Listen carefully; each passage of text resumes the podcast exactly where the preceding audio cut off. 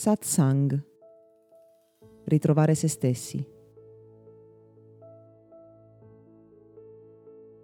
Uno dei principi che la maggior parte delle persone ha ereditato dai propri genitori è il fatto di non essere eccessivamente egoista. Al contrario di guardare, di ascoltare, di lasciare spazio soprattutto ai bisogni delle altre persone. Ma cosa può succedere in una società in cui tutti quanti mettono da parte i propri bisogni, i propri desideri e lasciano semplicemente spazio agli altri? Sembra un paradosso, ma puoi capire bene, questo non può funzionare. Soprattutto in un momento in cui le persone lavorano su di sé, cercano di capire come progredire e lavorano magari su aspetti come l'autostima, e proprio i loro desideri, quindi l'ascolto profondo di ciò che vogliono, di ciò di cui hanno bisogno, si incontra la realtà, in cui ognuno deve prima di tutto trovare i propri spazi, i luoghi e i momenti per esprimere ciò di cui ha bisogno, per evitare di reprimere ciò che sente. Se ognuno si occupasse primariamente, con rispetto dell'altro, dei propri bisogni, avremo un mondo fatto di persone molto più realizzate, molto più felici e che allo stesso tempo, nel realizzare se stesse, nell'avere un atteggiamento positivo, costruttivo, creativo nella vita, sarebbero molto più in grado di aiutare gli altri. Il paradosso, infatti, che possiamo comprendere guardando per esempio tutte le professioni che come missione hanno proprio l'aiuto dell'altro, è che se non ci si prende cura prima di tutto di noi stessi, diventa impossibile, oltre una certa soglia, fare qualcosa di utile per l'altro. Lo dimostrano gli infermieri, lo dimostrano tutte le persone che in qualche modo si occupano di relazione d'aiuto.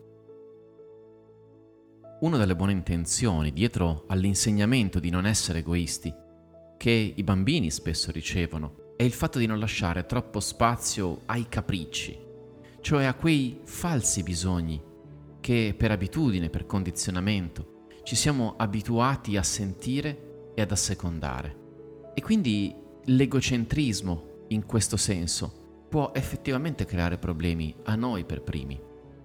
Ma quello che in un percorso di crescita e di consapevolezza dobbiamo imparare ad ascoltare sono i nostri veri bisogni. E questo non significa mettere l'ego al centro, significa mettere il sé al centro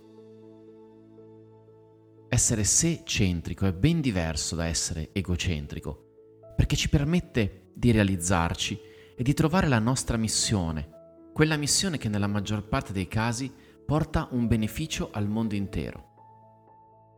Sono spesso le donne che tramandano il principio di non essere eccessivamente egocentrici, le madri ai figli di conseguenza. E questo perché abbiamo vissuto dei periodi bui nei quali l'uomo sottometteva la donna e la donna era la prima ad imparare ad interiorizzare che non aveva spazio per i propri desideri né per i propri bisogni. Non solo non poteva realizzarli, non poteva spesso nemmeno esprimerli. Allo stesso modo il bambino, che è libero ed è se stesso, spesso viene fermato quando cerca anche semplicemente di esprimere le proprie emozioni quello che sente. Per questa ragione con il tempo smette di sentire, perché sarebbe insopportabile altrimenti non poter esprimere ciò che vuole, ciò di cui ha bisogno. Oggi mentre come società stiamo lavorando sulla parità, sul fatto che ognuno abbia i propri spazi, è fondamentale riconoscere che solo se diamo la priorità a ciò che sentiamo essere importante per noi, allora possiamo trovare la nostra strada. Inoltre, quel tipo di altruismo è un finto altruismo, perché noi non sappiamo veramente, non possiamo comprendere di cosa ha bisogno l'altra persona e molto raramente lo chiediamo a lei. Inoltre, come già detto, se anche l'altra persona desse a noi la priorità, nessuno riuscirebbe effettivamente a realizzare il proprio piano sulla Terra. Insomma, non possiamo far altro che ascoltare noi stessi, ritornare in contatto per sentire cos'è davvero importante per noi e lavorare a favore di quei bisogni.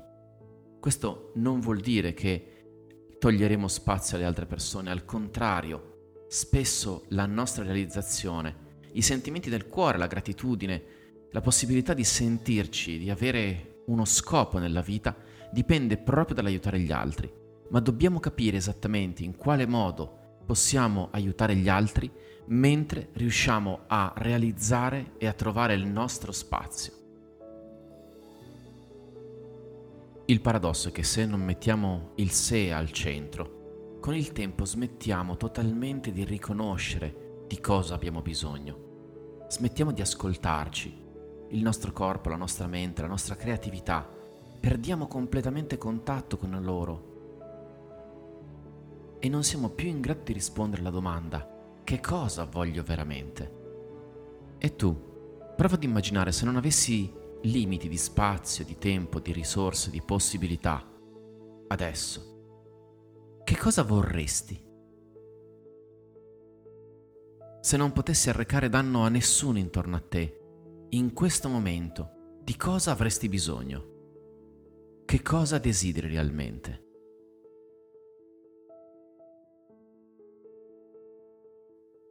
Questo podcast è offerto da Accademia di Meditazione e Sviluppo Personale Gotham. www.accademiadimeditazione.it